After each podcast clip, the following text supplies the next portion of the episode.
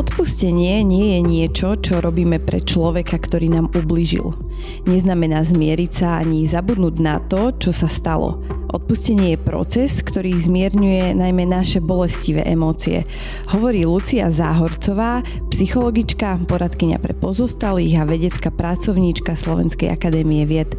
V tomto diele Nevyhorených spolu budeme hovoriť o tom, čo je to skutočné odpustenie, ako na nás vplýva dlhodobé pretrvávanie v stave zlosti voči niekomu či niečomu, čo sa deje v mozgu človeka, ktorý odpúšťa, aj prečo je zvyčajne náročnejšie odpustiť sebe sám samému ako druhým. To odpustenie neznamená ospravedlňovanie činu druhého človeka, že to neznamená popíranie toho, že som bol zranený, že to neznamená zabudnutie, že môže byť úplne oddelené od zmierenia sa s druhým človekom, že môžem odpustiť a stále si držať svoje hranice, môžem odpustiť a povedať nie, môžem odpustiť a nebyť ďalej v tom vzťahu. A takéto odpustenie pre mňa môže byť prospešné, pre mňa môže byť uzdravujúce. Moje meno je Zuzana Matuščáková a podcast Nevyhorený vám prináša Forbes Slovensko v spolupráci s čistou energiou od SPP.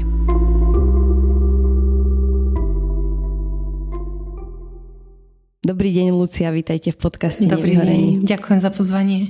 Vy sa dlhodobo a tak dohlbky venujete tej téme odpustenia a ako som spomenula v úvode, tak nielen v tej psychologickej rovine, ale aj v takej vedeckej, čo má veľmi zaujalo, e, že prepájate tieto svety a dokonca aj vidíte taký vlastný projekt Odpustenie SK, čo vlastne dávam aj do pozornosti našim poslucháčom a šírite vlastne tam povedomie a akúsi osvetu o týchto témach. Ako sa pre vás stala tá téma odpustenia takou dôležitou v živote? Ono ku mne prišla tá téma akoby tak náhodou. By som povedala, že ešte keď som bola študentka vlastne v druhom ročníku, bola som na jednej konferencii, kde prednášajúca vtedy hovorila o súvislostiach odpustenia práve s našim fyzickým zdravím, akoby tie vedecké podklady, súvislosť s kardiovaskulárnou reaktivitou a tak ďalej. A mňa to vtedy veľmi tak zaujalo, že takáto nejaká téma, že prvýkrát som o tom počula v tej psychológii a že má to nejaký vedecký podklad. A myslím si, že samo to nejako niekde akoby narazilo na nejaké moje nesp- nespracované veci, nejaké moje zranenia, ktoré som si niesla z minulosti, akoby, že prírodzene vždy si vyberáme nejaké tie témy, ktoré nás nejakým spôsobom tiahnu. A začala som sa o to zaujímať, zistila som, že na Slovensku vlastne, že nie je tomu venovaná nejaká pozornosť a potom to už nejak tak prírodzene išlo v súvislosti s tým, kde som praxovala v každom tom nejakom životnom období, že najskôr to bolo Centrum pre obete násilia, tak som akoby spájala aj to vedecké, že výskum s obeťami násilia. Potom to bolo Centrum pre rodiny po strate, tak zase výskum u rodičov po strate dieťaťa a potom to už tak akoby prirodzene nadvezovalo ďalej tie vlastne vlastne výskumy sprevádzanie v tejto téme. Uh-huh. A ako sa vlastne prepája tá vedecká rovina a tá psychologická rovina v tejto téme?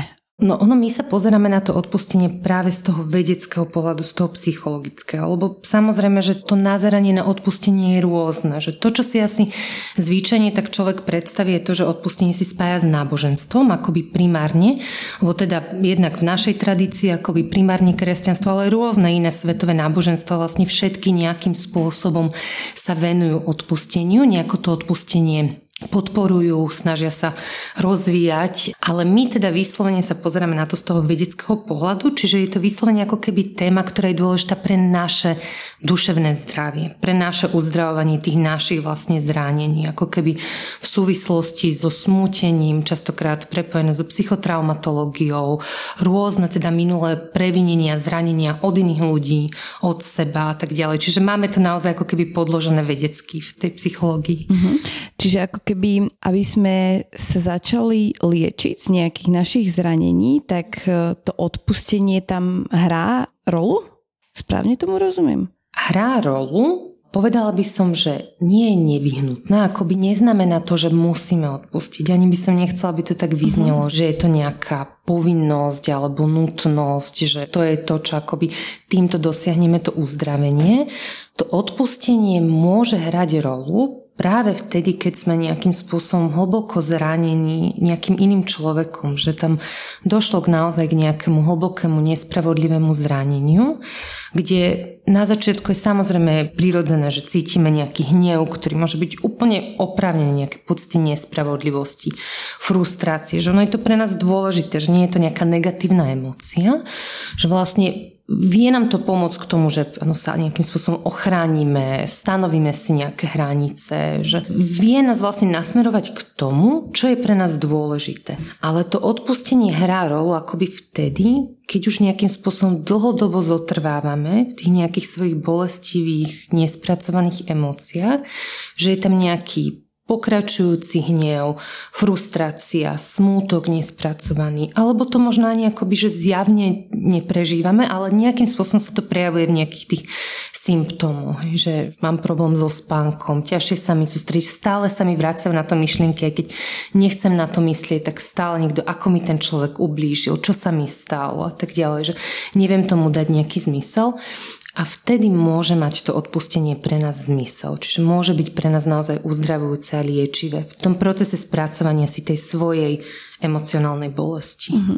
Ja som aj v úvode načrtla, že čo odpustenie nemusí nevyhnutne znamenať a asi tejto téme panuje aj veľa takých mýtov a možno nedorozumení, tak si skúsme na úvod vymedziť ten pojem a to, ako ho vy e, chápete a ako s ním pracujete. No ono je to určite dôležité, lebo presne to, čo hovoríte, že je tam veľa mýtov a veľakrát je to odpustenie taká akoby citlivá téma pre ľudí, lebo sa to spájajú s rôznym pokračovaním zranenia, akoby, že vystavím sa niečomu znova, niekto mi znova ublíži a tak ďalej. Čiže naozaj akoby jeden z tých mýtov je to, že odpustenie je nejaké také jednoduché rozhodnutie, že si poviem, že teraz odpúšťam a akoby je to za mnou, že mi stačí nejaký taký akoby, že jednoduchý rituál, že takéto veľmi zjednodušenie toho a už to odpustenie je naozaj proces, že je to proces, ktorý trvá nejakú dobu, môže byť náročný častokrát, môže byť až celoživotný ten proces, že môže sa to rôznym spôsobom meniť. Je to naozaj samozrejme individuálne od človeka k človeku, ako keby skôr taká nejaká špirála, že nejakým spôsobom sa aj počase môžem vrátiť na nejaké to predchádzajúce štádium, ktoré som už prekonala, ale už je to akoby na inej úrovni, že už som sa možno niečo iné naučil, niekde som sa posunul a tak ďalej. Čiže naozaj, že je to proces a to, s čím je často zamienené odpustenie, akoby také, že pseudoodpustenie, že veľmi často je to s ospravedlňovaním toho činu, ktorý nastal, že si povieme, že ten druhý mal na to nejaké svoje dobré dôvody a ja som to nejakým spôsobom vyvolal, vyprovokovala a tak ďalej, že a vlastne mal na to právo, že tak akoby, že hodíme to nejakým spôsobom za hlavu, ospravedlníme to, že neuznávame tam tú závažnosť toho zranenia, že naozaj to bolo závažné a aj keď by som sa rozhodol, rozhodla pre odpustenie, tak stále to bude závažné, že stále je to niečo, čo nie je správne, že sa to stalo. Takisto s tým súvisí popieranie toho zranenia, že opäť si hovoríme, že vlastne sa nič nestalo. Hej, že, že nemusím to riešiť, ja sa nemusím takýmto témam vôbec venovať, nemusím ich z tej svojej bolesti o negatívne emócie, akoby nechcem sa tomuto venovať. S čím zase súvisí zabudnutie, že tiež veľakrát to prichádza v súvislosti s tým pojmom odpustenia, že ľudia hovoria o zabudnutí, mm-hmm. že mhm. viem odpustiť, ale neviem zabudnúť. Alebo mi niekto povie, že ale mala by si zabudnúť. A teraz mm-hmm. vlastne ako mám zabudnúť? Zabudnúť. Áno, že nevieme zabudnúť na zranenie. Odpustenie nie je o zabudnutí a častokrát čím viac sa snažíme akoby zabudnúť, tak tým viac si oddialujeme to svoje uzdravovanie. Že naozaj pri tom odpustení je veľmi dôležité, že si pamätáme to zranenie, že si pamätáme, čo sa stalo, ono nám to môže nejakým spôsobom akoby pomáhať, že akoby nám ten mozog pripomína, že aha, tak na toto si mám dávať nejakým spôsobom pozor toto je možno niečo, že toto už nechcem zažiť. Možno si to musím nastaviť inak v tých vzťahoch v budúcnosti, možno si inak stanoviť hranice, inak komunikovať a tak ďalej, že naozaj nie je to zabúdaní, ale o tom, že si nejakým spôsobom akoby pamätáme inak. Že tá mm-hmm. spomienka už nie je taká bolestivá, dáme jej nejakým spôsobom iný zmysel a tak ďalej. A tiež taký ten mýtus s tým, čo som spomínala, že tá vedecká psychológia versus nejaké iné oblasti, že nie je to téma, ktorá je iba pre veriacich ľudí, alebo nie je to, že výlučne náboženská téma, že naozaj my to ako keby oddelujeme.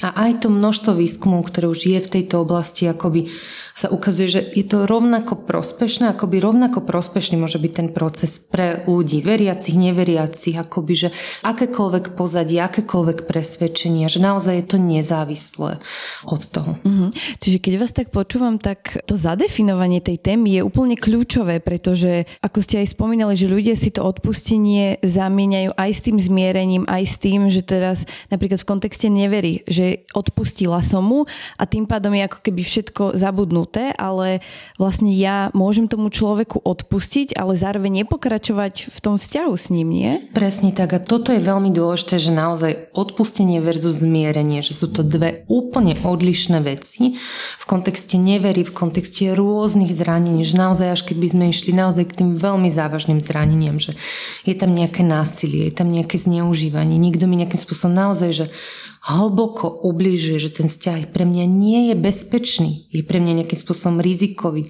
ohrozujúci, tak tam je naozaj otázka toho, že to odpustenie môže byť pre mňa prospešné, môže byť pre mňa uzdravujúce, ale musí byť úplne oddelené od zmierenia. Čiže naozaj v niektorých prípadoch to zmierenie nemusí byť prospešné a ani nie je odporúčané. Že keď naozaj ten druhý človek vôbec neuzná, čo urobil, že nejakým spôsobom pokračovanie sa správa zraňujúco, vôbec si to neuvedomuje, neospravedlní sa, nie sú tam žiadne kroky k zmene správania, k nejakej náprave, tak tam je naozaj otázka na takej vnútornej reflexii, že nakoľko vlastne je to pre mňa bezpečné tu akoby odpúšťať s takými úvodzovkami v tom, že vlastne sa znova vystavujem vystavujem tomu zraneniu. Že naozaj to odpustenie, o ktorom hovoríme, môže byť výlučne môj vlastný vnútorný proces, kde si spracovávam tú svoju emocionálnu bolesť, to svoje zranenie, môžem si stanoviť hranice,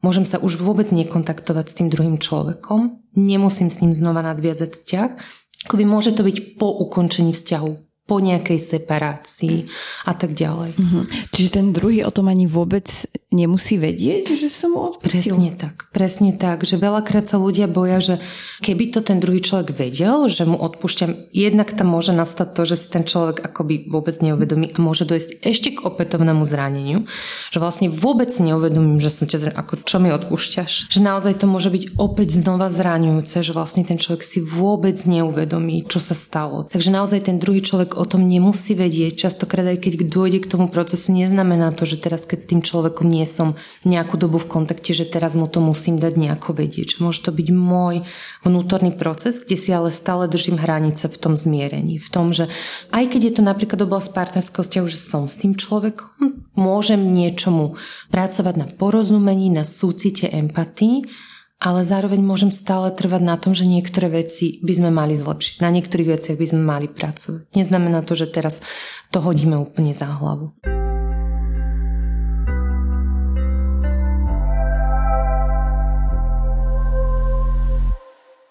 Akými témami vy najčastejšie pracujete pri tom odpustení? Čo sú možno také najčastejšie príklady? Ja osobne, teda s čím sa často stretávam, je odpustenie vo vzťahu k rodičom, alebo teda odpustenie, že nejaké minulé vlastne zranenia, ktoré sa nejakým spôsobom akoby ukazujú, vyvstávajú v tom aktuálnom živote, že je tam niečo, nespracované, niečo bolestivé, čo sa môže zároveň aj prenašať do nejakých aktuálnych vzťahov. Že vlastne človek pracuje na tom, že tu ma niekto nejakým spôsobom hnevá, niekto ma rozčuluje, ale že môže byť za tým niečo iné, že môže to byť spúšťač nejakého predchádzajúceho zranenia, čo je samozrejme akoby veľmi náročné, že veľmi náročné už len tam si uznať, si priznať nejaký hnev, nejaké zranenie, že niečo ma tu bolí v tom vzťahu, že veľmi často sú tam rôzne akoby obrany, rôzna taká ochrana seba, prirodzená, že človek si to nechce pripustiť, že aj tu môže byť nejakým spôsobom zranený. Takisto sú to rôzne bývalé vzťahy, že akoby, aj keď to nie je už ten aktuálny vzťah, ale je tam niečo, čo si ten človek nesie. Častokrát aj naozaj také tie, že prvé vzťahy, že je tam niečo, že niekto ma nejakým spôsobom podviedol, nejako to nesiem do tých svojich aktuálnych vzťahov a tak ďalej ďalej. V súvislosti s materstvom tiež s čím sa stretávam, že napríklad je tam partner, ktorý opustí tú rodinu po narodení dieťaťa, alebo je tam nejaký problém, nejaká komplikácia vlastne dôjde k tomu opusteniu alebo sa nezapája do starostlivosti a tak ďalej. A tým, že ja pracujem vlastne so smútením akoby tiež z jednou z takých hlavných tém, tak často to odpustenie vystáva aj v tejto téme, že buď či je to odpustenie voči sebe nejakým spôsobom, alebo je tam naozaj, že niekto akoby zaviní, zapričiní vlastne tú stratu toho blízkeho, alebo sú to rôzne témy akoby nepodpory od okolia, rôznych takých zraňujúcich, necitlivých komentárov, ktoré tam môžu byť. Ako vlastne spozorovať, že toto môže byť aj moja téma. Keď to teraz niekto počúva a teda nechcem, aby si teraz obsesívne sledovali všetky príznaky a hľadali sa v rôznych diagnózach a tak ďalej, že to určite nie, ale že čo sú možno také príznaky alebo ako človek zistuje, že toto môže byť téma pre neho? Ono samozrejme je to veľmi individuálne. Veľakrát to človek niekde môže cítiť, že niekde toto je možno moja téma, ale bojí sa tam ísť, nechce tam ísť, nechce sa akoby stretnúť s tou bolesťou. Že veľakrát tie iné stratégie sú nejakým spôsobom akoby bezpečnejšia, alebo tak, je tam naozaj taká tá ochrana pred tým, že stretnúť sa s tou bolesťou. Môže to byť naozaj na tom takom, že ako sa cítim, že v tej mojej emocionálnej oblasti, že naozaj si všímam na sebe, že stále niekde je ten hnev nespracovaný, že Môže sa to prejavovať takej podráždenosti, ktorá ani nemusí byť voči tým ľuďom, ktorí ma zranili, ale môže to byť voči iným ľuďom, že všímam si na sebe, že veľmi ľahko vybuchnem, veľmi ľahko mám dysregulované tie emócie, že naozaj ma vedia aj malé situácie akoby nahnevať a môže to byť v rôznych akoby takých nepriamých symptómoch, že naozaj na tom, že niekto príde s tým, že napríklad tam bola nejaká strata, po tej strate sa akoby nejakým spôsobom aktualizujú tie moje pocity nejakého hnevu, niečo, čo mi ten človek vlastne robil počas života. A teraz prejavuje sa mi to to na tom, že vlastne mám problém so spánkom, mám problém zaspať, veľakrát sa v noci budím, že aj keď to cez deň nejakým spôsobom úspešne kvázi akoby, že vytesním, tak ono sa mi to prejaví v noci. To môže byť to sústredenie, akoby opakované, také ruminačné myšlienky, že stále sa mi to nejakým spôsobom vracia. Aj v tých chvíľach, kedy nechcem nad tým uvažovať, tak stále nad tým nejakým spôsobom uvažujem. Samozrejme vo vzťahu sa to môže prejaviť, že aj keď teda s tým človekom som, ale sú tam nejakým spôsobom nahromadené tie emocionálne zranenia, ktoré si nesieme v sebe, tak môže to byť o tom, že sú tam nejaké ťažkosti s intimitou, že neviem sa k tomu človeku vôbec priblížiť nejako, či už emocionálne až sexuálne, že je tam ťažkosť s nejakou dôverou, s úprimnou komunikáciou, že sa uzavriem, akoby uzavriem si to svoje srdce, že nechcem byť znova zranený, zranená, tak už o takýchto témach nerozprávam, že potom tam dôjde k takej väčšej vzdialenosti medzi tými partnermi, až po vzťah vlastne so svojimi deťmi, že môžu sa aj tam tie zranenia nejakým spôsobom akoby prenašať, odzrkadľovať, mm-hmm. že zase mhm. nejakým spôsobom reagujem vo vzťahu s tým svojim dieťaťom a môže to byť o tom, že možno som zranená tým svojim partnerom, alebo sú tam zranenia vo vzťahu so svojimi rodičmi, ktoré sú nespracované a odzrkadľuje sa to na tom, ako sa správam. Mm-hmm. Ja rozmýšľam nad tým, že to nie je už taká hlboká téma. E, my sme tu mali niekoľko epizód dozadu rozhovor s psychiatričkou Natáliou Kaščakovou o traume. A predpokladám, že asi človek príde za tým psychologom alebo za psychiatrom, odborníkom skôr s tým, že mám takéto problémy a dôjdu k tomu, že tam bola možno nejaká trauma z detstva, ale že tá téma odpustenia sa asi k tomu dostáva ten človek nejako neskôr a neskôr, že asi málo ľudí príde s takouto požiadavkou, že chcem odpustiť, nie? Rozhodne. Že to, čo hovoríte, že zvyčajne je to akoby to, že príde človek akoby s nejakým kvázi symptómom, že niečo sa mi deje, alebo je to o tom, že niečo ma boli, ale ten čas, kým sa človek dostane k tomu odpusteniu, akoby už naozaj k tým finálnym fázam môže byť veľmi dlhý, že niekedy tam môže byť naozaj mesiace, niekedy 100 roky, kým tam dochádza k nejakému spracovaniu, integrácii si tej traumy, napríklad keď hovoríme o traume, že dostať sa k tomu odpusteniu je až niekedy akoby skôr tak ku koncu, na konci niekedy sa stáva, že človek príde s tým, že napríklad vie, že áno, odpustenie je téma tohto psychologa, príde s tým, že teda odpustenie, ale vlastne rozpráva o niečom, čo sa mu dialo, sú to veľmi ťažké veci a napríklad sa počas toho celého akoby, že usmieva, že až sa na tom smeje, že je tam vlastne akoby taká silná obrana, že chcem pracovať na tom odpustení, ale vlastne som sa ešte vôbec nestretol s tou svojou bolesťou, s tými naozaj bolestivými emóciami, že, alebo to chcem nejakým spôsobom spôsobom, že vyriešiť, že predstavím si, že to vyrieším na jednom, dvoch sedeniach, že to bude veľmi rýchlo za mnou. Že niekedy častokrát ten proces toho spracovania tej emocionálnej bolesti je dlhý a je nevyhnutný pred tým, aby sme išli k nejakému odpusteniu, aby to nebolo teda pseudo-odpustením. A to sa stáva často, to pseudo-odpustenie? Že si nahovárame, že sme odpustili, ale je to stále nejako v nás?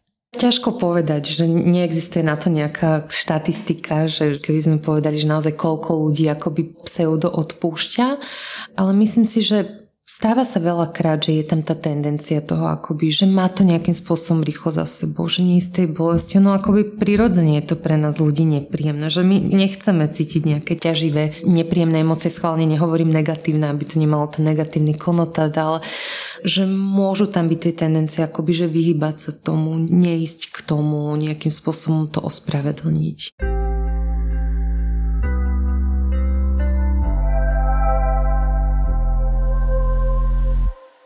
Povedali ste jednu zaujímavú vec, že vlastne to odpustenie je proces, ktorý zmierňuje tie naše bolestivé emócie. Že to nie je niečo, čo robíme smerom k iným ľuďom, ale aj tak smerom voči sebe. Aký to má na nás vlastne vplyv.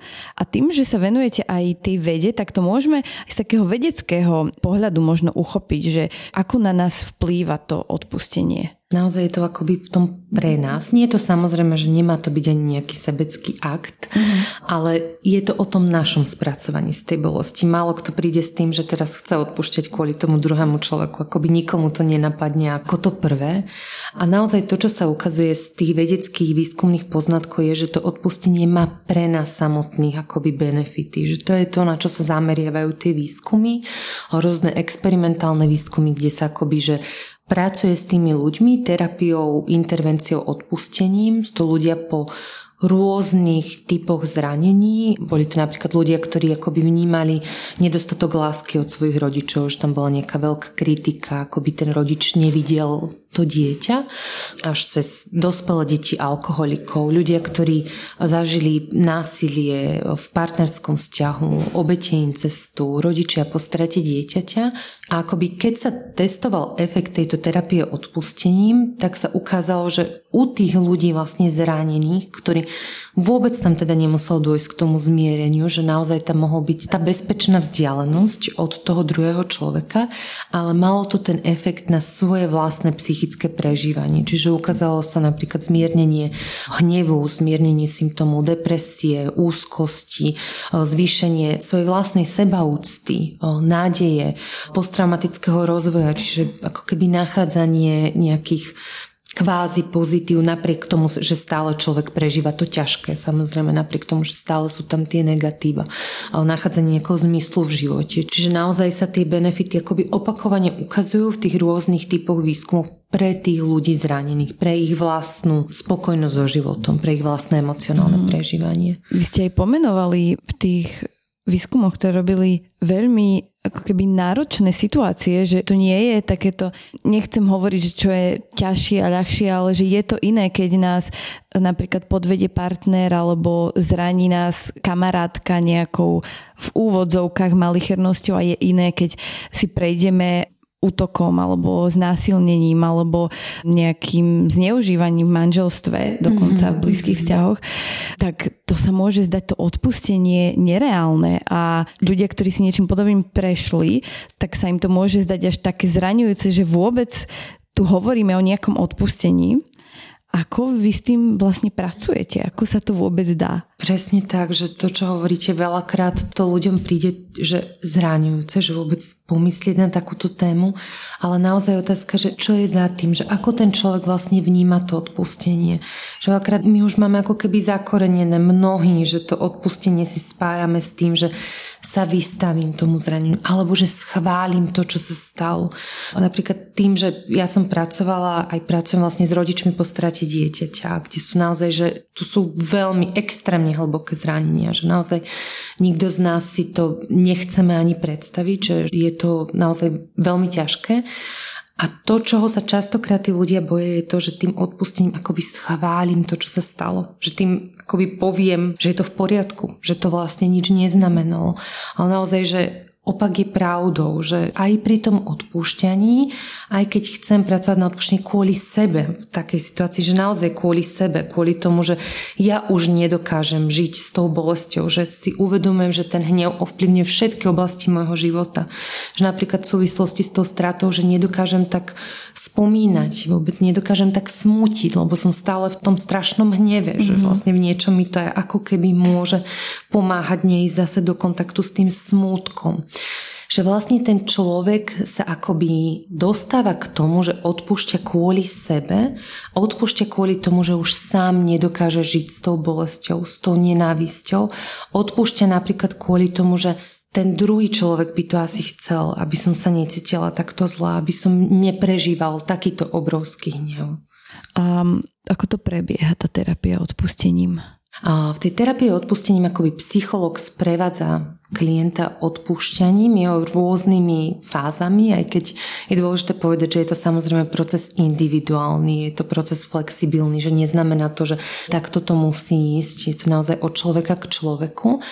Tie fázy možno tak stručne, len keby som načetla, tak v tej prvej je to ako keby naozaj to priblíženie sa bolesti, to skontaktovanie sa s tými bolestivými emóciami, to uvedomenie si, zvedomenie si nejakých bolestivých emócií, čo nie je možné akoby preskočiť, že je to naozaj veľmi dôležité, naozaj sa skontaktovať s tou svojou vnútornou bolesťou, uvedomiť si, kde mám to zranenie, že aké to zranenie malo pre mňa dôsledky, kde všade sa mi to prejavuje, čo môže samo o sebe ako keby vyplaviť niektoré tie bolestivé emócie. Človek sa niekedy prvýkrát skontaktuje s hnevom, že vlastne keď ten hnev nejakým spôsobom pre mňa nebol nikdy povolený alebo bolo mi nejakým spôsobom dávané najavo, že ten hnev nie je správna prospešná emócia, tak môže mať ťažkosti vlastne skontaktovať sa s tým hnevom a skôr sa tomu hnevu vyhýbam. A keď sa dostane do kontaktu s tým hnevom, tak potom je ako keby ďalšia práca veľakrát, že čo všetko je pod tým hnevom. Že môže prísť zase do kontaktu so smútením, že smútenie ako veľmi dôležitá súčasť vlastne procesu odpúšťania, že naozaj si akoby dopriať ten čas a priestor na odsmutenie si tých strát, ktoré človek zažil v dôsledku toho zranenia. Napríklad vôbec sa vyrovnávať s tým, že niečo som nezažil, nezažila, niečo, čo som možno mala zažiť, nezažila som, alebo som zažil, zažila niečo, čo som nemala zažiť. Že to smútenie, spracovávanie si tých bolestivých emócií, kde je zase veľmi dôležitá aj práca so súcitom, s láskavosťou k sebe, ako keby so súcitom k tej svojej bolesti. Že áno, je to pre mňa veľmi ťažké, čo pre seba môžem robiť, ako môžem pracovať s tými emóciami, aby som sa im ani nevyhýbal, čo ako keby mením tú svoju bolesť, ktorá je nevyhnutná nejaké utrpenie, že sa im vlastne vyhýbam a potom neskôr ma to môže nejakým spôsobom dobehnúť, ale ani nebyť iba v tej bolesti, že naozaj akoby vedieť, že to nejakým spôsobom pominie, že to nebude trvať navždy. Niekedy v tom procese sa človek dotkne aj témy odpustenia sebe, že vlastne dôjde tam k tomu, že buď si uvedomí, že nejaká časť z toho, možno 1%, že nejakým spôsobom som aj ja k tomu prispel, keď je to napríklad téma partnerského vzťahu, alebo som nejakým spôsobom vlastne ja sa stále vracala do toho vzťahu, vystavovala som sa tomu, že sa človek začne obviňovať, že prečo som to dovolil, dovolila. Vlastne mm-hmm. niečo takéto, že môže tam byť aj téma vlastne odpustenia sebe, stanovovania si vlastných hraníc, ako povedať nie a tak ďalej rôzne veci, ktoré nám môžu potom pomôcť k tomu, že rozhodnúť sa odpustiť, akoby k takej vedomej zmene svojho postoja, že chcem pracovať na tom odpustení. Čo už to, čo sme vlastne hovorili, že už tá práca akoby s tou mojou vlastnou definíciou, s tým môjim vlastným porozumením odpustenia je veľmi dôležitá, že naozaj ako to mám zadefinované, čo možno potrebujem k tomu, aby bolo to odpustenie pre mňa bezpečné. Že čo k tomu potrebujem, ako si to možno môžem sama premeniť tú svoju definíciu, to svoje porozumenie odpustenia. A môže to byť nachádzanie nejakého vlastného vzoru v tom odpustení, že to môže byť pre mňa taký, koho poznám, či už z okolia, alebo niekto, o kom som počul nejaký príbeh, že kde to odpustenie bolo o tom, že nebolo zraňujúce, nebolo rizikové, ale bolo uzdravujúce, že čo mi môže opäť pomáhať. A čo je veľmi dôležitá fáza, čo je naozaj takým tým kľúčom v tom procese odpustenia je práve práca s empatiou a so súcitom, čo je opäť veľakrát také, že keď to človek počuje, tak si povie, že ako? Ako môžem, čo je zase že úplne prirodzené a normálne, že nie je to niečo, čo nám prirodzene napadne, že skôr by som povedala, že naozaj to odpustenie je až také neprirodzené, akoby mm-hmm. v mhm. tom, že prirodzene veľakrát ľuďom napadne pomsta, akoby, že chce mu to vrátiť aj pri malých previneniach, si to človek hovorí. Veľakrát počúvam aj od klientov, že aby mu to karma vrátil a tak ďalej, mm-hmm. že naozaj až také, že človek chce nejakým spôsobom to zadozučnenie, aby ten druhý zažil to isté a uvažovanie na nejakú empatiu empatiu a súcitom s človekom, ktorý ma zranil, môže byť veľmi ťažké. Čím náročnejšie zranenie, tým náročnejšie. To, čo ľudia popisujú, aj teda v skúsenostiach s tou individuálnou prácou, aj vo výskumu je to, že zvyčajne toto je akoby tá zmena toho ich emocionálneho prežívania. Práve to, keď sa nejakým spôsobom dotknú toho porozumenia druhého človeka, nie pseudoodpustenia, nie ospravedlňovania jeho činu, ale naozaj, že veľmi postupne niekedy je to akoby po mesiacoch, že sa človek dostáva k tomu, že vlastne preskúmava častokrát život toho druhého človeka, s čím si ten druhý človek sám prešiel v živote, možno čo ten človek zažil v detstve, čo ten človek zažil počas dospievania, s čím sa stretával, že veľakrát si človek uvedomí, že tam boli nejaké hlboké zranenia. Čo ten človek prežíval v čase toho zranenia, vtedy, keď mi urobil to a to, aký bol jeho život, či tam neboli nejaké veľké stresory a tak ďalej, čo zase samozrejme nemá byť o ospravedlňovaní, ale o tom takom porozumení, že veľakrát človek vlastne príde k tomu uvedomeniu, že ten druhý, ktorý ma zranil, bol sám veľmi hlboko zranený. A aj keď neviem, alebo je to pre mňa veľmi ťažké prežívať súcit s tým dospelým, ktorý ma zranil, tak to, čo niekedy ľuďom pomáha, je ako keby ten súcit s tým dieťaťom v tom danom človeku, alebo naozaj, že keď sa dostane do kontaktu s tým, čo, čím si ten človek prešiel v detstve, že naozaj ako muselo byť zranené to dieťa, čo možno to dieťa potrebovalo, že čo tam vlastne nebolo. A mhm. veľakrát vtedy človek zistí, že vlastne on mi vlastne nemohol dať, ona mi nemohla dať to, čo sám nedostal, nedostala. Mm-hmm. To sa vlastne aj hovorí, že tí ľudia, ktorí najviac zraňujú, tak sú sami najviac zranení, nie? Áno, samozrejme nie je to zase nevyhnutné pravidlo, že ja by som tam možno doplnila, že pokiaľ to zranenie nie je spracované. Lebo veľakrát, s čím sa tiež stretávam je, že človek si povie, že ale ja som mala tiež ťažké detstvo, ale ja som tiež toto a toto zažil a toto nerobím druhým ľuďom. Že naozaj je to skôr o tom, že nakoľko ten človek mal možnosť alebo chcel, mohol vlastne si spracovať to bolestivé. Že veľakrát aj pri tej téme rodičov, že človek si vlastne uvedomí, že aha, že on, ona nemali vtedy takéto možnosti, ako máme my, že nebola takáto edukácia o tom, že akým spôsobom inak vychovávať, ako inak sa správať k tým deťom a tak ďalej.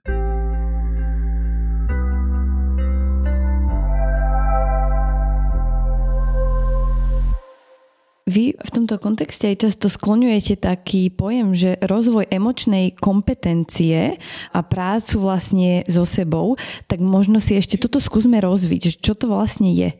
Opäť je to proces, že nie je to niečo, čo nejakým spôsobom akoby, že získame, že príde to veľmi ľahko, ale je to naozaj o takej všímavosti pri práci s tými emóciami alebo pri tom, čo sa mi deje, že naozaj ako keby práca v tom, že nejdem ani k tomu vyhýbaniu sa, ani k tomu, že naozaj všetko je v poriadku a vlastne nič sa nestalo a vôbec nič to neznamenalo a ideme ďalej. A nejdem ani k takej tej dysregulácii, že naozaj som iba v tom utrpení a som ako keby až tá obeď, aj keď nerada používam to slovo obeď, ale v tom, že nejdem do tej seba ľútosti, že teraz mne tí ostatní blíže a ja jediný, jediná vlastne trpím, ale že naozaj k takému, že vlastne všetci občas trpíme, že všetci sa stretávame s ťažkými situáciami, aj pri odpustení sebe všetci robíme chyby, všetci sme ľudia, že naozaj ako keby nájdenie takej rovnováhy v tom, že ako byť v kontakte s tými emóciami, ale viem, že mám tam tie zdroje, viem, že mám sa k čomu vrátiť, som v nejakom bezpečnom vzťahu a tak ďalej, ale nenechám sa tými bolestivými emóciami ani pohltiť. Uh-huh. No ako vás počúvam, tak mne sa to zdá extrémne náročné nájsť tú zdravú hranicu práce s emóciami. Presne, že nebyť v tej v úvodzovkách toxickej pozitivite, že teda to potlačím a je to dobré, mám sa fajn, ale zároveň ani sa v tom ako keby nepýtvať, čo dodávam a upozorňujem, že pri niektorých veľkých zraneniach sa nedá byť úplne v poriadku, že tam je to úplne legitimné a dôležité si to extrémne aj odsmutiť. Rozhodne, rozhodne, že naozaj to môže byť nesmierne liečivé. Že nie je to o nejakom pitvaní sa v tom, ale že byť s tou bolesťou byť s tým smútením môže byť to, čo naozaj ma potom privedie niekde inde. Niekedy je to smútenie naozaj že na celý život, že je to o rôznych fázach, o rôznom procese, že naozaj taká tá špirála a to smútenie je veľmi dôležité. Sú niektoré zranenia, ktoré naozaj stále nejakým spôsobom môžeme smútiť. Že možno to príjmeme, že sa to stalo, ale je to pre nás stále extrémne ťažké. Mm-hmm. Čiže to je taká dlhodobá cesta, ktorá aj sa môže meniť, že nie je to, že od teraz na tom začnem pracovať a už idem iba hore. Rozhodne. To je naozaj ako pri smútení, že na tom to častokrát tak vie ľahko predstaviť, že na tom procese smútenia, že sú obdobia, kedy naozaj že veľmi smútim, že sa mi to nejakým spôsobom vráti, je to obdobie okolo výročia, okolo narodenín toho druhého a tak ďalej, že vtedy naozaj som hlboko v tej bolesti. A potom sú zase obdobia, kedy akoby, že viem sa viac zapájať do života, formujem nové vzťahy, mám nejaké nové aktivity alebo robím to, čo mám rád, rada a rôzne sa to mení a aj to odpúšťanie sa môže rôznym spôsobom meniť. Veľmi často, keď človek akoby dlhodobo pracuje na tom odpustení, sú situácie, ktoré mu to nejakým spôsobom pripomenú. Alebo ten človek znova sa zachová zraňujúco a vtedy je to akoby veľmi ťažké a je prirodzené, že znova sa mi tam aktivuje nejaký hnev, nejaká nespravodlivosť, že tá moja bolesť, bolo by skôr neprirodzené, keby to tak nebolo. Že... Ale už zase tou cestou akoby viem s tým inak pracovať. Už ma to nejakým spôsobom možno nepohltí, že už je to iné, je to menej bolestivé. Viem k tomu inak pristupovať. A môže byť ten začiatok našej cesty ešte bolestivejší ako to, v čom sme zotrvávali. Ja si to predstavujem ako keby, že sme v nejakom hneve voči konkrétnej osobe a keď sa rozhodneme ísť na túto cestu, začneme naštevať terapiu a prídeme do toho smútku trebárs, tak to musí byť, že ten prvotný impuls, kedy sa dostanem do toho smutenia ešte ako keby horší, že sa to zhorší. Áno, rozhodne, že keď prejdem ako keby od toho hnevu, môžem prísť tým hnevom a dostať sa do kontaktu s tým smútením, že sa to akoby prechodne zhorší a zvyčajne sa to prechodne zhorší. Alebo je to o tom, že naozaj sa vlastne prvýkrát dostávam do kontaktu s tým hnevom, že vlastne akoby nejakým spôsobom rozvíjam odpuštenie, ale na istú dobu som ako keby viac nahnevaný, lebo sa konečne uvedomím, že čo všetko sa stalo, aká bola neprávosť, čo zase môže byť pre mňa vlastne neskôr uzdravujúce, prospešné, nápomocné. Čiže naozaj môže sa to prechodne akoby zhoršiť, môže to byť prechodne ťažšie, ale to je ako keby sme si predstavili, že naozaj, že máme nejaké fyzické zranenie, ja neviem, zlomenú nohu a teraz môžem nadávať na toho druhého človeka, že niekto mi to nejakým spôsobom spôsobil, bolo to, ja neviem, na lyžiarskom svahu a tak ďalej a že ten druhý si nezaslúži, aby som sa tomu nejakým spôsobom venovala, ale zase je tam otázka, že či si to zaslúžim ja. A opäť, keď idem, dajme tomu na operáciu alebo venujem sa nejakej tej rehabilitácii, tak na istý čas je to pre mňa vlastne bolestivejšie. Je to pre mňa bolestivé po tej operácii veľmi, ano, že kým sa zotavím, kým si prejdem všetkou to rehabilitáciou, ale zase z toho dlhodobejšieho hľadiska to pre mňa môže byť prospešné aj v tom uzdravení tej fyzickej bolesti. Čiže je tam taká tá paralela v tom. Uh-huh. A tak môže to niektorých ľudí asi aj vystrašiť na začiatku, tak asi je fajn to aj takto adresovať, že môže sa to zhoršiť, ale v mene toho ako keby vyššieho dobra. Rozhodne. Ono je to nie len tá téma odpustenia, akoby vo všeobecnosti, keď človek si spracáva niečo v psychoterapii, tak nie vždy je to prechádzka rúžovou záhradou, že dostať sa do kontaktu s tou bolesťou nie je to ľahké, ale môže nám to naozaj z toho dlhodobejšieho hľadiska o mnoho viac pomôcť. Čím to je, že niektorí ľudia sa nám to môže zdať ako keby, že to tak majú v sebe, že to dokážu a iní nie. S čím to súvisí? Môže tam byť viacero tých faktorov. Jeden ten faktor, ktorý vnímam ako dôležitý, je akoby výchova, že s čím prichádzame, čo sme si vlastne sami zažili kde môže to byť o tom, že táto téma akoby bola nejakým spôsobom prítomná v tej rodine alebo vôbec téma nejakého súcitu, empatie, nejakej láskavosti, nejako, ako pracovať so svojimi emóciami alebo naopak, to, čo sme zažili v rodine, bolo skôr ako keby ten kvázi vzor pseudo odpustenia, že to, čo sme my videli, v tej najbližšej rodine alebo v širšej, bolo to, že niekto vlastne akoby opakovane odpúšťal, ale bol v tom zraňujúcom vzťahu, nikto si nestanovil vôbec hranice. A toto môže byť nejaký podnec, s ktorým si ja idem potom do toho svojho dospelého života, do tých svojich vzťahov a môže byť pre mňa veľmi náročné sa vôbec dostať do kontaktu s odpustením a nechcem.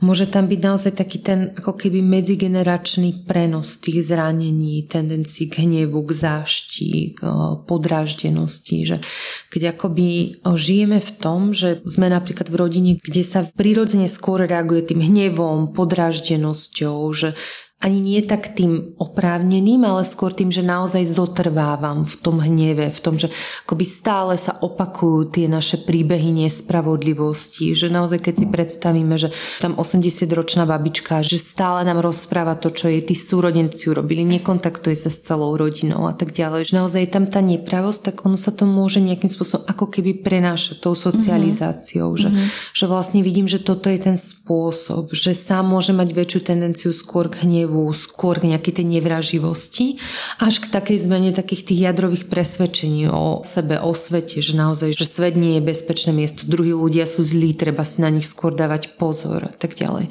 Môže za tým byť nespracovaná trauma, že naozaj ten človek tam má tie svoje veľmi hlboké bolestivé zranenia a nie je to ani o tom, že by vedome nejakým spôsobom nechcel, ale nevie inak pristupovať k tým súčasným situáciám, že naozaj tie aktuálne situácie môžu byť veľkým spúšťačom tej svojej nespracovanej, neintegrovanej traumatickej skúsenosti. A rôzne osobnostné vlastnosti, ktoré do toho vstupujú, naozaj, že empatia, pokora, na druhej strane narcistické črty osobnosti, taká tá nadradenosť, rivalita voči voči druhým, ktoré môžu byť faktorom. Mm-hmm. Tam mhm. akoby veľa tých faktorov, mm-hmm. ktoré môžu do toho vstupovať. A zaujalo ma tá výchova a to, v čom sme my ako deti vyrastali a napadol mi taký príklad, ktorý je možno aj dnes bežný, keď teda neviem presne aká je štatistika, ale veľa manželstiev sa dnes e, rozvádza a keď sú tam deti a tí rodičia ako keby si vzájomne neodpustili tak reálne, tak tam môže byť taká ako keby zášť, že jeden rodič voči druhému pre prechováva stále to nepríjemné naladenie a, a vždy dáva hoci len také žartovné, nejaké že šplechy alebo niečo také, že čo sa môže zdať ako keby ha, ha, ha a, ale že to dieťa to ovplyvňuje áno, alebo áno. dokonca aj priamo nadáva na toho druhého rodiča áno. a ono si to potom asi aj nesie ďalej do toho života. Áno, toto môže byť faktorom a čo sa aj ukazuje z výskumu, že aj keď sú napríklad, že dve ľudia sú po rozvode, partneri,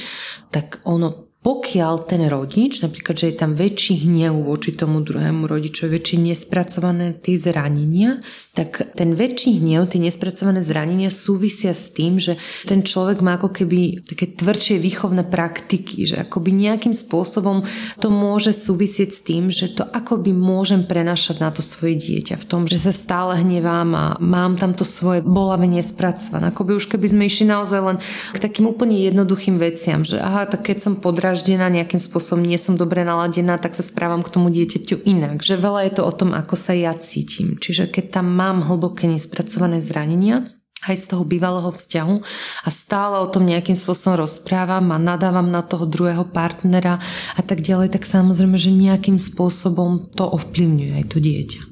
Čo sú tie najčastejšie dôvody, ktoré nám bránia v tom odpustení? No môže to byť práve tá nespracovaná traumatická udalosť, že naozaj neintegrovaná trauma, alebo to, že som aktuálne v tej traumatickej situácii, v niečom, čo je extrémne náročné, je tam nejaké násilie, manipulácia, naozaj, že opakované ubližovanie. A vtedy ten môj mozog akoby je vyslovene nastavený na to, že potrebujem prežiť, potrebujem si zabezpečiť bezpečie, že to je akoby tá primárna úloha a všetko ostatné ide prirodzene bokom. Čiže uvažovať vtedy nad nejakým empatizovaním, súcitením s tým človekom nie je možné, keď to akoby nejakým spôsobom návonok prebieha, tak skôr to môže byť tým pseudoodpustením alebo nejakou takou disociačnou stratégiou, že človek vlastne akoby nechce toto cítiť, je tam nejaké akoby odpojenie a tak ďalej. Čiže naozaj, že vtedy, keď som v tej traumatickej situácii alebo je tam neintegrovaná trauma, že znovu prežívam to aj v tom tele, tak sú zapnuté úplne iné mozgové okruhy ako tie pri odpúšťaní, kedy pri odpúšťaní napríklad sa nám aktivujú mozgové okruhy, ktoré sú zodpovedné za empatizovanie, za súcitenie s druhým človekom, za to, že vidím tú situáciu z perspektívy toho druhého, za to, že mám tam nejaké kognitívne stratégie na regulovanie tých svojich emócií, ktoré keď som hlboko naozaj v tej traume, v tej emočnej bolesti, tak akoby je toto vypnuté. Uh-huh. Čiže si to vyžaduje akési bezpečie, to odpušťanie. Rozhodne, vyžaduje uh-huh. si to bezpečie, že naozaj oh, je to vôbec stokrát ísť von z tej situácie, že vtedy naozaj neviem súcitiť, neviem empatizovať, potrebujem to bezpečie. Potrebujem aj to bezpečie byť v tom bezpečnom kontakte s tým, čo ma boli. Byť v tom bezpečnom kontakte s tým svojim smútkom. A zároveň mať aj to bezpečie vnútorné, mať tie svoje zdroje, že viem sa o čo oprieť, viem, čo mi pomáha, k čomu sa môžem utiekať. Čiže je dôležité sa na tú tému pozerať aj v kontexte času. Áno, rozhodne v kontexte času, že je potrebné byť na to pripravený. Samozrejme, čo to znamená, že je človek na to pripravený, že je to veľmi individuálne a zase na to nie je nejaká formulka, že pre každého to môže byť niekedy inokedy, že častokrát s čím človek akoby prichádza je to, že už nevládzem ďalej, že už nemôžem, že je tam akoby naozaj, že únava, vyčerpanie z toho svojho vlastného prežívania, že ten hnev mi naozaj ovplyvňuje všetko, že už nemôžem.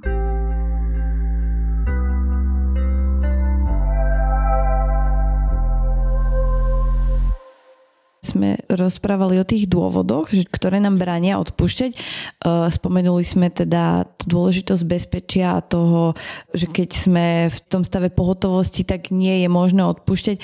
Aké sú možno ešte ďalšie dôvody?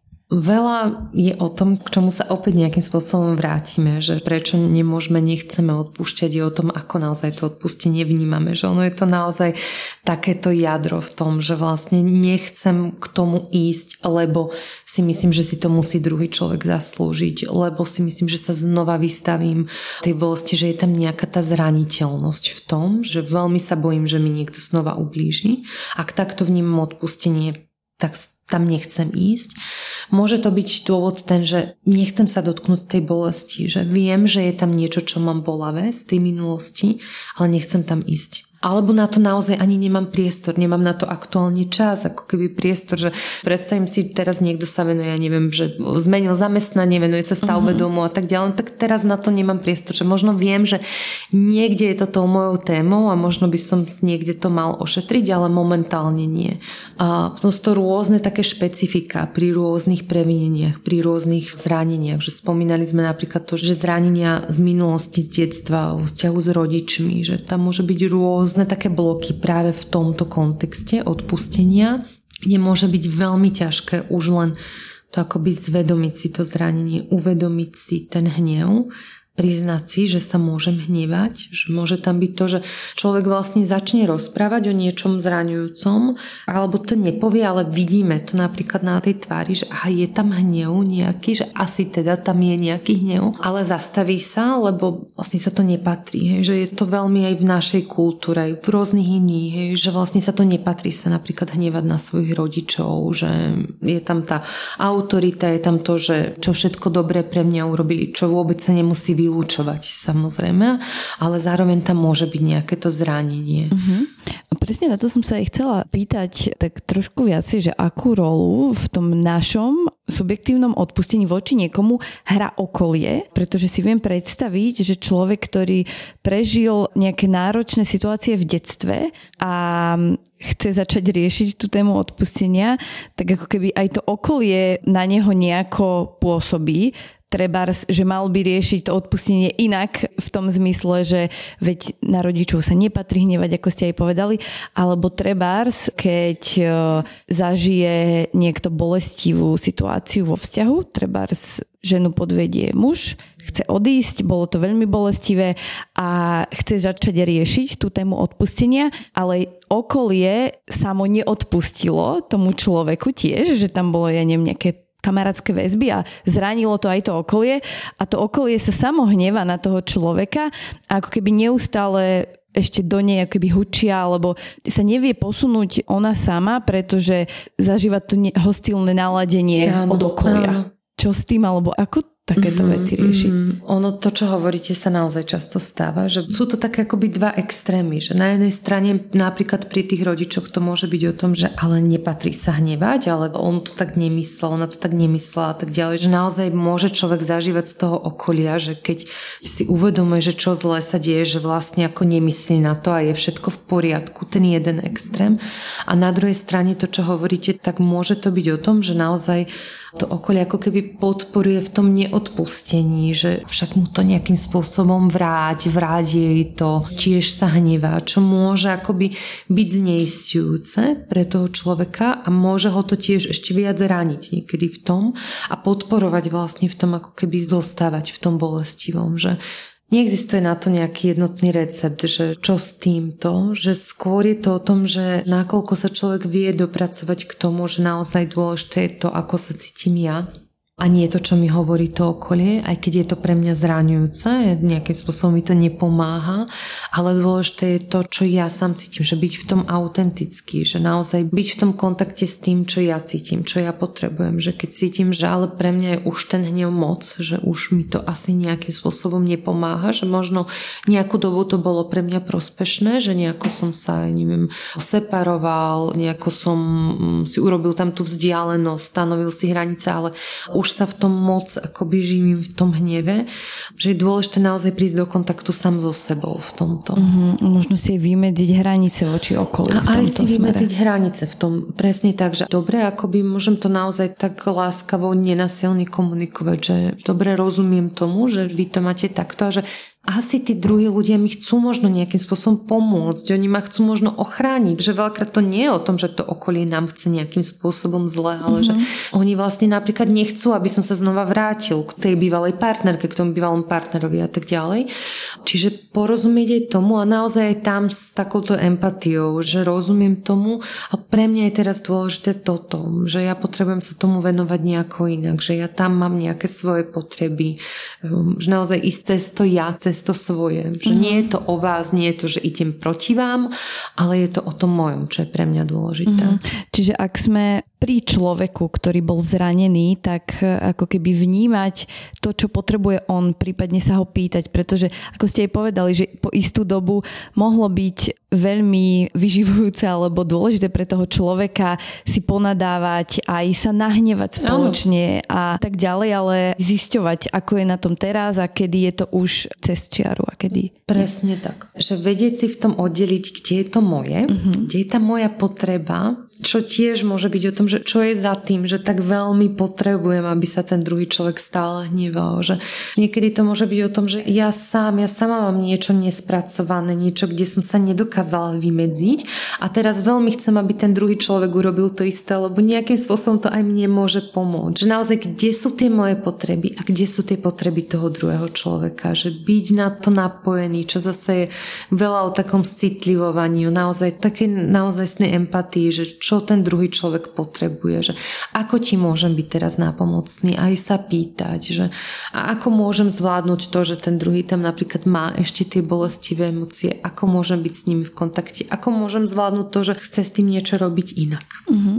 Čo ak som bol alebo bola zranená a mám na tom aj ja sama nejaký podiel, zistím to, ako začať ten proces možno odpúšťania voči sebe samej. Viem, že je toto asi na samostatnú epizódu a môžem aj slúbiť, ak Lucia bude súhlasiť, že sa tomu povenujeme v ďalšej epizóde, ale možno dať aspoň taký základ, že čo s tým... To, čo ste povedali, akoby je už tam zahrnutý ten nevyhnutný prvý krok, že si to vôbec uvedomím, že nejakým spôsobom som ja niečo pokazil, pokazila, že niečo som urobila nesprávne, že nejaký ten čin tam bol nesprávny, lebo už toto je veľakrát veľmi náročné sa dopracovať k tomu, že zase tam môžu byť rôzne obrany, ochrany toho daného človeka, že človek nechce tam ísť, lebo môže to nejakým spôsobom narušiť jeho predstavu o sebe, ktorú má, že teraz som takýto človek, že niečo takéto som urobil a tak ďalej. A že to uznanie toho zranenia aj z mojej strany je nesmierne dôležité, kde už tu je vlastne veľmi dôležité akoby dostať sa od takej, že hamby k vine. Keď si to uvedomím, tak to niekedy môže byť veľmi až také pohodcujúce, že teraz som zlý človek, som úplne neschopná, akoby za nič nestojím a tak ďalej, že tam veľmi výrazná hamba, z ktorej je veľmi ťažké ísť do toho, že niečo s tým robím, že sa napríklad nejako ospravedlním, že urobím nejaké kroky k zmene, k náprave správania toho daného vzťahu a tak ďalej, že naozaj ako keby si to oddelovať, to ísť k tomu, že áno, urobil som zlú vec, ale nie som zlý človek. A keď som akoby naozaj v takej tej kvázi, že adaptívnej vine, tak viem ísť k tomu, že, že niečo s tým viem robiť. Jednak vo vzťahu k tomu, dajme tomu danému človeku, že nejakým spôsobom teda sa ospravedlním, mením to správanie, že naozaj to nejakým spôsobom naprávam a takisto vo vzťahu k sebe, že je to veľa o rozvíjaní takej láskavosti, súcitu k sebe, pracovanie s tým svojimi bolestivými emóciami, kde tiež môže byť proces smútenia, akoby, že to, čo hovoríte, že je to ďalšia taká mm-hmm. komplexná téma. Tak môžeme na budúce e, niekedy to otvoriť. A ak by v posluchačoch mali rezonovať alebo mali by s niečím odísť z tohto rozhovoru, čo by ste chceli, aby si odniesli také možno nejaké základné veci, ktoré sa aj vy e, snažíte šíriť o tom odpúšťaní? Podľa mňa je to v prvom rade takéto porozumenie odpustenia, že ako môžem nazerať na to odpustenie tak, že to odpustenie je bezpečné. Že to odpustenie neznamená ospravedlňovanie činu druhého človeka, že to neznamená popieranie toho, že som bol zranený, že to neznamená zabudnutie, že môže byť úplne oddelené od zmierenia sa s druhým človekom, že môžem odpustiť a stále si držať svoje hranice, môžem odpustiť a povedať nie, môžem odpustiť a nebyť ďalej v tom vzťahu. A takéto odpustenie pre mňa môže byť prospešné, pre mňa môže byť uzdravujúce, môže pomôcť mne samému, zmierniť moju emocionálnu bolesť, naozaj, že prejaviť sa na rôznych iných úrovniach, na psychickej, fyzickej úrovni a tak ďalej, že naozaj takéto porozumenie odpustenia mi príde v tomto najdôležitejšie. Tak Snáď verím v to, e, že sme k tomu aj týmto našim rozhovorom prispeli. Ja si myslím, že určite áno, pretože je to taká ešte neprebádaná téma, o ktorej vládne veľa mytov. Takže ja vám veľmi pekne ďakujem, že ste prišli aj za vašu prácu, ktorú robíte a môžete ešte na záver možno povedať, kde sa ľudia dozvedia viac o tejto téme, kde si môžu naštudovať o vašej práci. V prvom rade aj ja. Ďakujem pekne, bol to veľmi príjemný rozhovor a kde sa môžu dozvedieť viac o našej práci, tak máme teda blog akoby odpustenie.sk a takisto Instagramový profil, kde sa teda snažíme šíriť túto tému, tak akoby popularizovať aj tie vedecké informácie. Mm-hmm. Odporúčam aj ja, tam som vás aj našla, takže veľa zaujímavých informácií. Ďakujem ešte raz. Toto bola psychologička Lucia Zahorcová. Moje meno je Zuzana Matuščáková a podcast Nevyhorený vám prináša Forbes Slovensko s podporou čistej energie od SPP. Ak budete mať chuť, môžete mi napísať na zuzana.matuscáková zavinač forbes.sk alebo na Instagram zuzana.matuscáková. Nezabudnite si nastaviť odber podcastu Nevyhorený, ktorý nájdete taktiež na sociálnych sieťach. Budem sa na vás tešiť pri nasledujúcej epizóde. Do počutia.